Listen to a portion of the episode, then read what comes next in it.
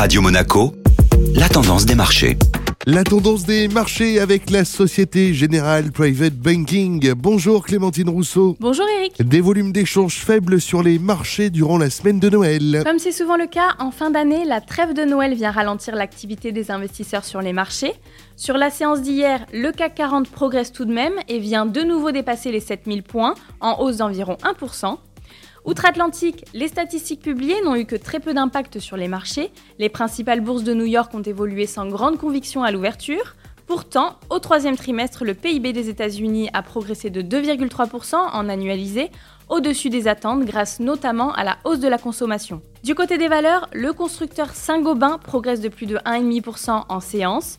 En rachetant Rockwool India, le groupe ancre sa position de leader de la construction durable en Inde. Par ailleurs, Valneva tire son épingle du jeu avec une performance de plus de 6% en séance. Le laboratoire franco-autrichien a enregistré de bons résultats sur son vaccin contre le chikungunya.